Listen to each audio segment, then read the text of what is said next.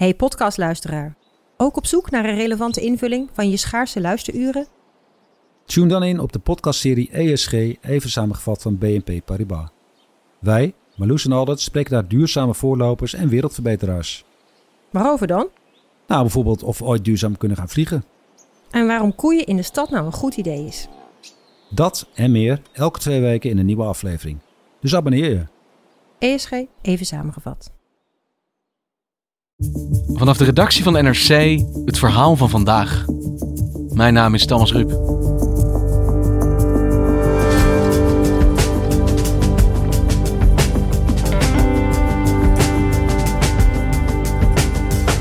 Limburgse ziekenhuizen horen bij de zwaarst door corona getroffen medische instellingen van Nederland. Verslaggever Lisa van Lonkhuizen liep een week mee met ziekenhuisdirecteur David Jonge. Hoe bereidt hij zich voor op de toestroom aan coronapatiënten die deze week wordt verwacht? En hoe houdt hij het vol?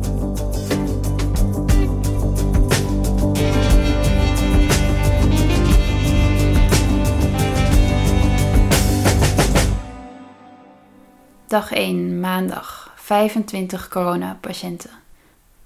Eén overleden sinds een dag eerder.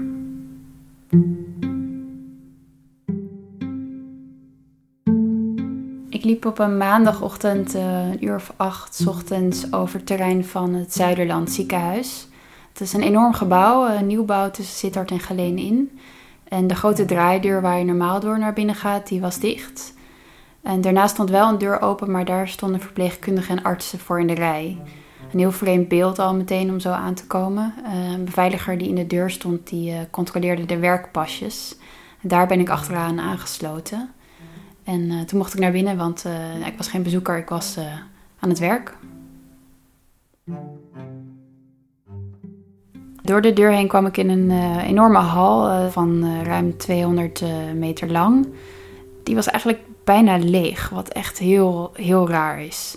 Je zag wel ja, Bali-medewerkers achter een soort lint zitten, zodat mensen niet te dichtbij konden komen. maar verder was er bijna niemand.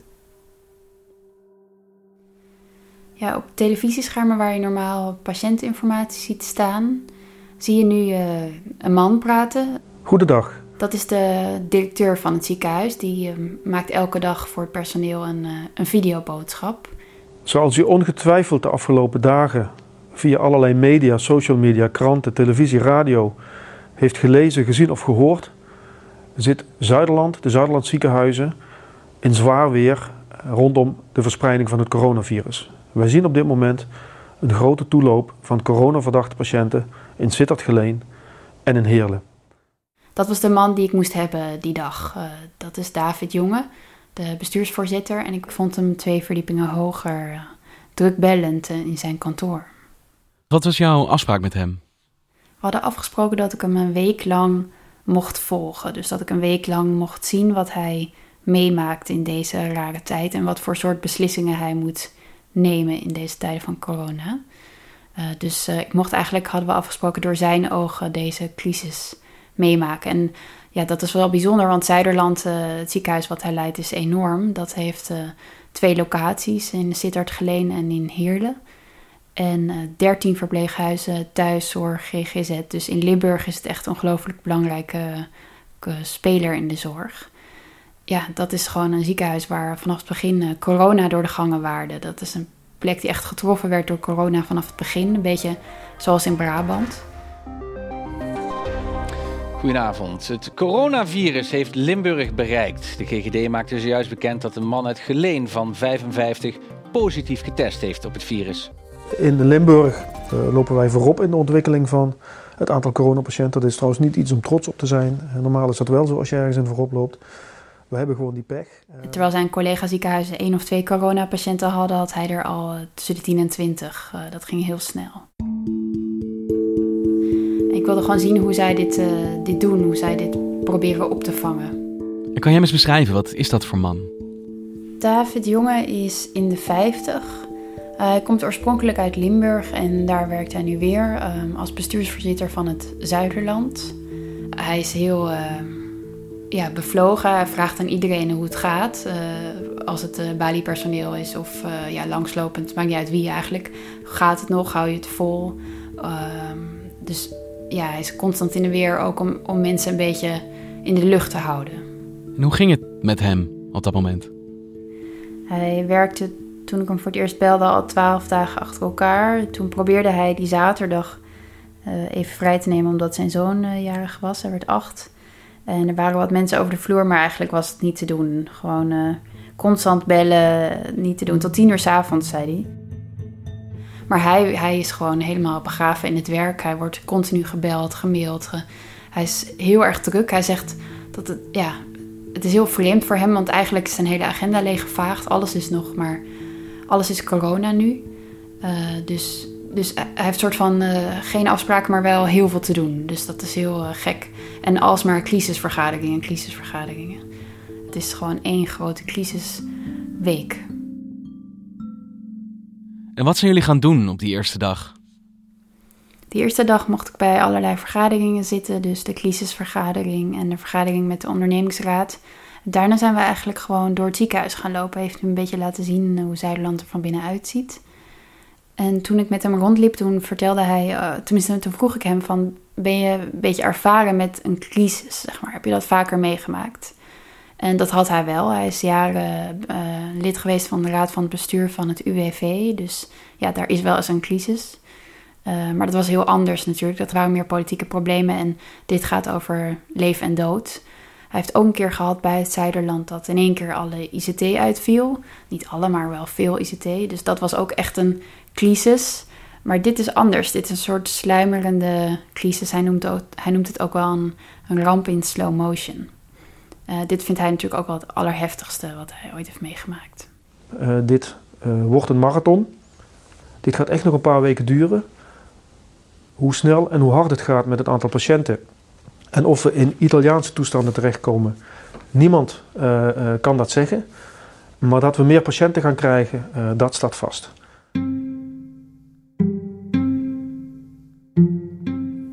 Dag 2, dinsdag. 31 coronapatiënten. 4 overleden sinds een dag eerder. De volgende dag ging ik naar Heerlen, want hij werkt om de dag in Sittard en om de dag in Heerlen. En eh, toen reed ik over de weg, uh, vlak voor de afslag naar Zuiderland, hing een spandoek. Samen de handen ineen voor ons 045 succeshelden stond er. En dan is 045 het netnummer van uh, Heerlen. En op de parkeerplaats hing een nog groter spandoek uh, van Rode JC. Heel de regio is trots op haar hulpverleners. Wat trouwens fantastisch is, is wat uh, de, uh, zowel de Roda als de Fortuna supporters, dat die aan ons denken en met prachtige spandoeken ons steunen. En David, die zelf ook actief is bij die club, die vond dat echt helemaal geweldig. Ik merk ook dat er ontzettend positief op gereageerd wordt. Ja, dat, dat vond hij echt mooi, dat, dat die kant er ook bij hoort, bij, dit, bij deze ellende. Uh, dat vind ik echt fantastisch. Dus dag 2 begint voor hem uh, met een positieve noot. Begon positief, ja. Maar ik weet nog wel dat, we met hem op, dat ik met hem op kantoor zat. En hij was de hele tijd met zijn pen aan het spelen, aan het draaien. En ik vroeg van ja, hoe voel je? Ben je ja, onrustig? En dat was ook zo. Hij was ja, hij zei dat hij eigenlijk nog nooit zo onrustig was geweest. Niet per se die dag, maar eigenlijk al weken. En dat is niet door die honderden telefoontjes, appjes, mailtjes die hij krijgt. Maar ja, dat komt gewoon door, door de onzekerheid, legde hij uit. Van ja, wij nemen steeds stevige maatregelen, steeds ingrijpendere dingen doen wij. We bellen gepensioneerd personeel terug. Hele afdelingen worden gesloten om corona-afdelingen te worden. Maar hoe lang is dit genoeg? En komt er echt een moment dat wij alles hebben gedaan, maar toch iemand aan de poort staat die wij moeten weigeren.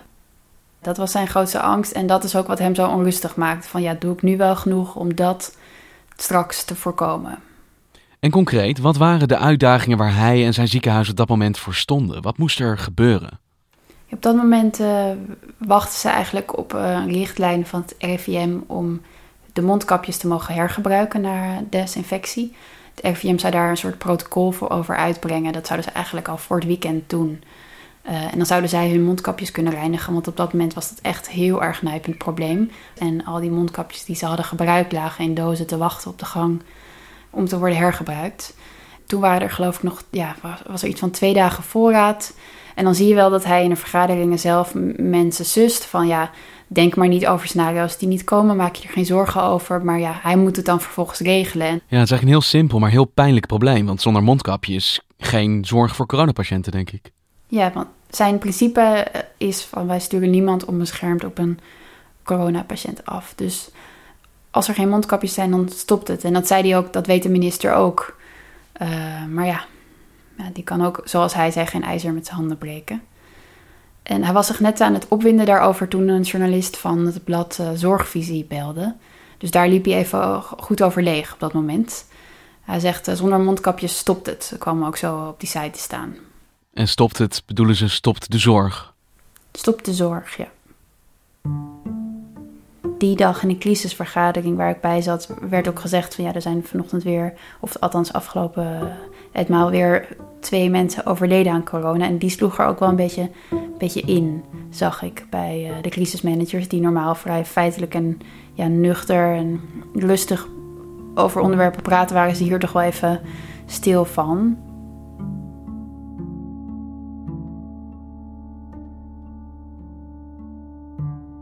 Ik heb al een paar keer eerder gezegd, het is een marathon. Ik denk dat we, een marathon is uh, 42 kilometer en een paar meter.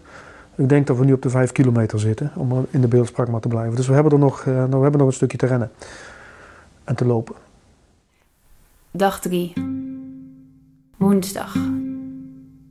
36 coronapatiënten, geen overleden sinds een dag eerder. Op woensdag vroeg hij of ik een kwartiertje eerder kon komen, want het bestuur was uitgenodigd bij een afdeling. Het ging om een, wat hij dan een corona-cohort-afdeling noemde. Dus dat was een plek waar mensen die coronasymptomen uh, vertoonden, uh, werden getest en uh, daar konden wachten op hun uitslag. Dus het was echt een plek waar ja, hoog risico was voor, voor verplegend personeel. En voelt het personeel zich voldoende beschermd daar tegen potentiële besmettingen? Want ik kan me toch voorstellen dat dat een angst is waar zij mee rondlopen. Ja, ze hadden in principe nog wel gewoon genoeg beschermend materiaal. Wat je wel zag in de crisisvergaderingen waar ik dan elke dag bij zat, is dat het ziekteverzuim steeds een beetje opliep. Dus dat zegt wel iets over, ja, over ziekte dan wel, misschien angst. Uh, op vrijdag, de eerste dag dat ik hem een beetje begon te volgen en we veel begonnen te bellen op dat moment nog, um, waren er vier medewerkers uh, positief getest op corona van de ziekenhuizen.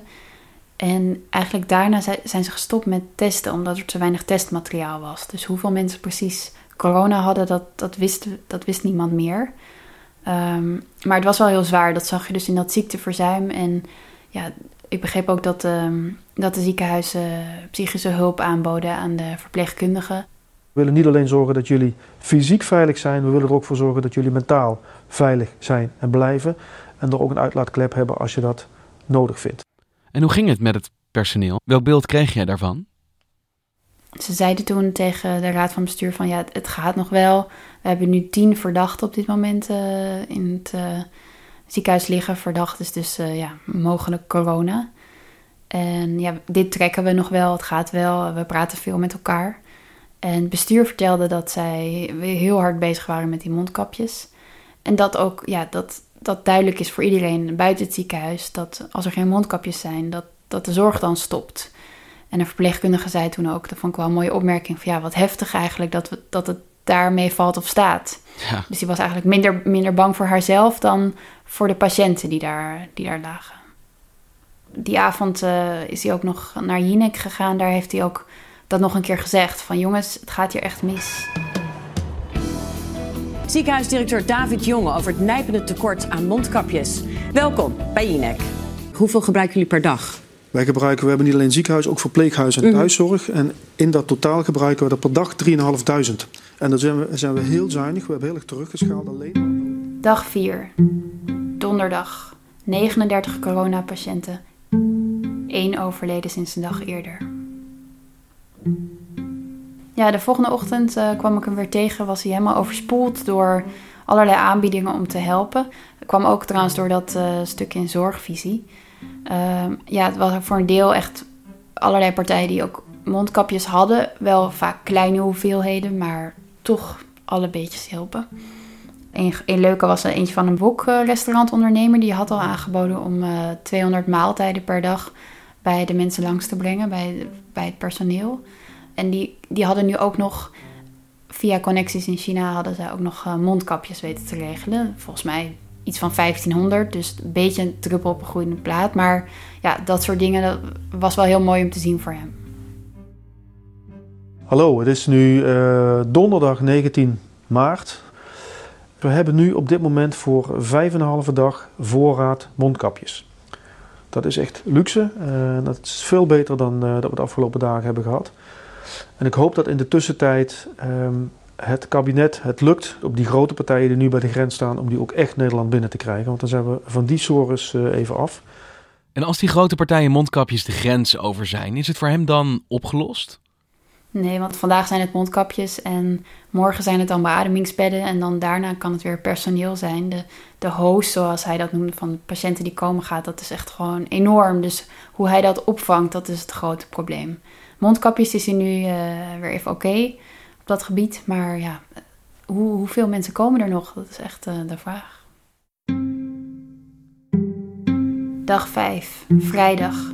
52 coronapatiënten. Geen overleden sinds een dag eerder. En hoe heb jij hem gedurende de week dat jij bij hem was zien veranderen? Terwijl de situatie om hem heen ook intensiveerde. Ik heb hem niet echt vermoeid zien worden tijdens mijn bezoek. Uh, was hij fit. Als er een crisisvergadering uitviel, dan trok hij zijn hardloopkleding aan. Maar uh, toch is hij nu ook um, positief getest op het coronavirus. Hij is positief getest? Zelf? En hoe is het met hem? Ja, hij heeft gelukkig milde klachten, dus hij is gewoon thuis uh, en hij doet zoveel mogelijk werk vanuit daar. Het is ook niet de enige persoon in de raad van bestuur, hij heeft nog twee collega's. Ja, ik zag, ik denk dat het werk, het werk hetgeen is wat hem het meest zorgen baart.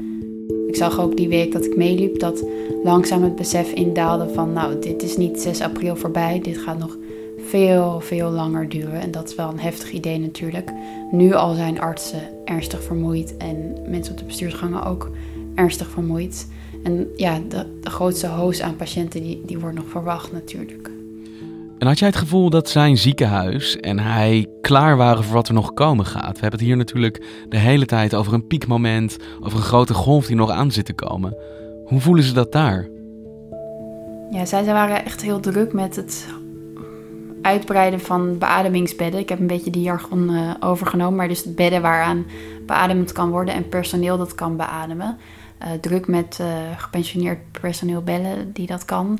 Druk met spoedcursussen voor ander personeel om die apparaten te leren bedienen. Het laatste stand van zaken die ik ken is dat er inmiddels 82 patiënten met corona in zijn ziekenhuizen liggen. Dus het gaat echt heel hard. En wat ik begrijp is dat ze nog wel gewoon genoeg plek hebben, maar dat het ja, dat het wel voor iedereen heel spannend is hoe hard dit gaat. Hoe hoog wordt deze golf? Hoeveel mensen moeten er tegelijk eh, worden opgevangen? Dat zijn allemaal vragen die, uh, die zij hebben en waar ze zo goed mogelijk zich proberen voor te bereiden. De marathon is uh, nog maar net begonnen. Zoals hij zegt, ja, het is net begonnen. We zijn net onder de start, startvlag door, zei hij in het begin van de week. Ja, zo is het ook. In de marathon die we aan het lopen zijn, hebben we weer een kilometer afgelegd. dus we zitten nu op zes. Um, we gaan, uh, we, gaan hem, uh, we gaan over de finish komen. Uh, we blijven jullie updaten met alle nieuws en alle actuele ontwikkelingen. Hou Zuidernet goed bij, hou de krant goed bij. Dank jullie wel en tot morgen. Hey, en jij, Lisa, je hebt een week meegelopen in dit ziekenhuis. Hoe voel jij je? Ja, ik voel me prima. Ik ben thuis. Twee weken lang hebben we afgesproken met de hoofdredactie. Dat geldt eigenlijk voor alle redacteuren die in ziekenhuizen zijn geweest. Ja, die worden gevraagd om daarna even thuis te blijven. Uh, voor elkaar en uh, andere mensen die je misschien ziet op een uh, nieuwe reportage. dus dat doe ik ook. En heb jij een ander beeld gekregen van deze epidemie en wat ons misschien nog te wachten staat, na wat jij gezien hebt daar? Wat ik een heftig idee vond, is dat ik er op vrijdag een punt achter kon zetten, letterlijk. En dat ik het kon publiceren en dat het een afgerond project was, maar bij hen ging het door en werd het alleen maar heftiger. En was het maar een week. Dus hoe extreem dit is en hoeveel er wordt gevraagd van mensen, hoe hard zij werken, dat vind ik heel heftig uh, idee. En, en dan vraag ik me het gelijk af hoeveel er nog komt. Dankjewel, Lisa. Graag gedaan.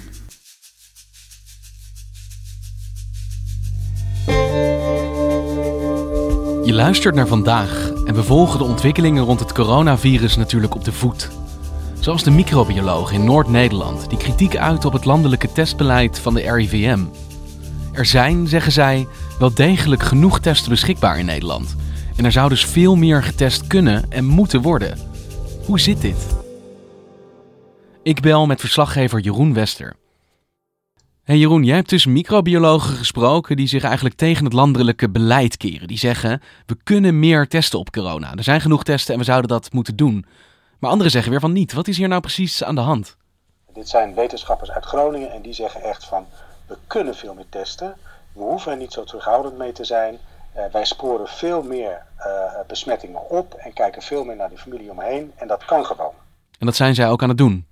Dat zijn ze ook aan het doen. Maar het RIVM heeft altijd gezegd: we hebben te weinig testen in Nederland en daarom zijn we daar terughoudend in. En zij zeggen er zijn wel genoeg. Waar komt dat verschil ja. aan inzicht dan vandaan? Eén van de twee moet gelijk hebben. Ja, dat is een, een, een moeilijke uh, discussie, want het is een heel complex testproces. Het gaat niet alleen even als een soort predictortest met een, uh, een papiertje en een kleurtje, maar het moet naar een lab en het moet in computers en dan moet DNA worden opgekweekt. Nou, noem allemaal maar op, hele ingewikkelde processen. Uh, dus waar het precies aan zit, dat zijn we nu nog aan het uitzoeken. Maar ook de Wereldgezondheidsorganisatie zegt bijvoorbeeld van jullie zouden eigenlijk meer moeten testen. Nou ja, het RIVM zegt wij zitten in het uh, outbreak team. Wij hebben een landelijk overzicht. Wij moeten voor het hele land plannen en ook voor de komende weken. En zij schatten gewoon in van ja hallo, er is dus op termijn veel minder testmateriaal en testcapaciteit. Dus we moeten terughoudend testen, zodat niet over twee weken bijvoorbeeld de testen op zijn. Je kan wel nu heel enthousiast testen, maar over twee weken is het ook nog belangrijk om kwetsbare mensen te kunnen testen, om het vast te stellen en ze te behandelen. Maar het lijkt me best een grote stap dat nu dus in het noorden van Nederland eigenlijk gebroken wordt met het landelijk beleid. Waar ze dus zeggen, nou ja, we gaan het toch gewoon doen, dat testen.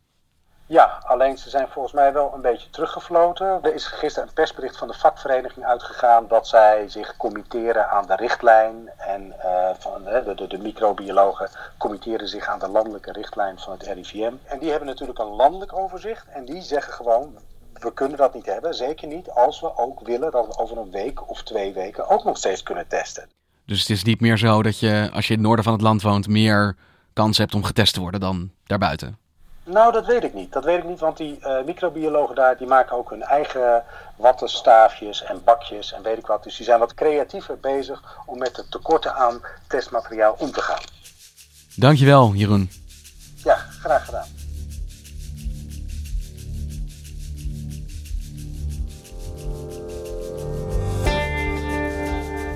Dit was vandaag. Morgen weer.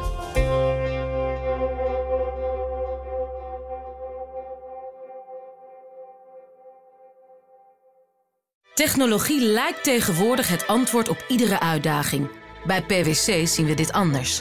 Als we de potentie van technologie willen benutten, kunnen we niet zonder een menselijk perspectief. Human-led, tech-powered noemen we dat. Ga naar pwc.nl.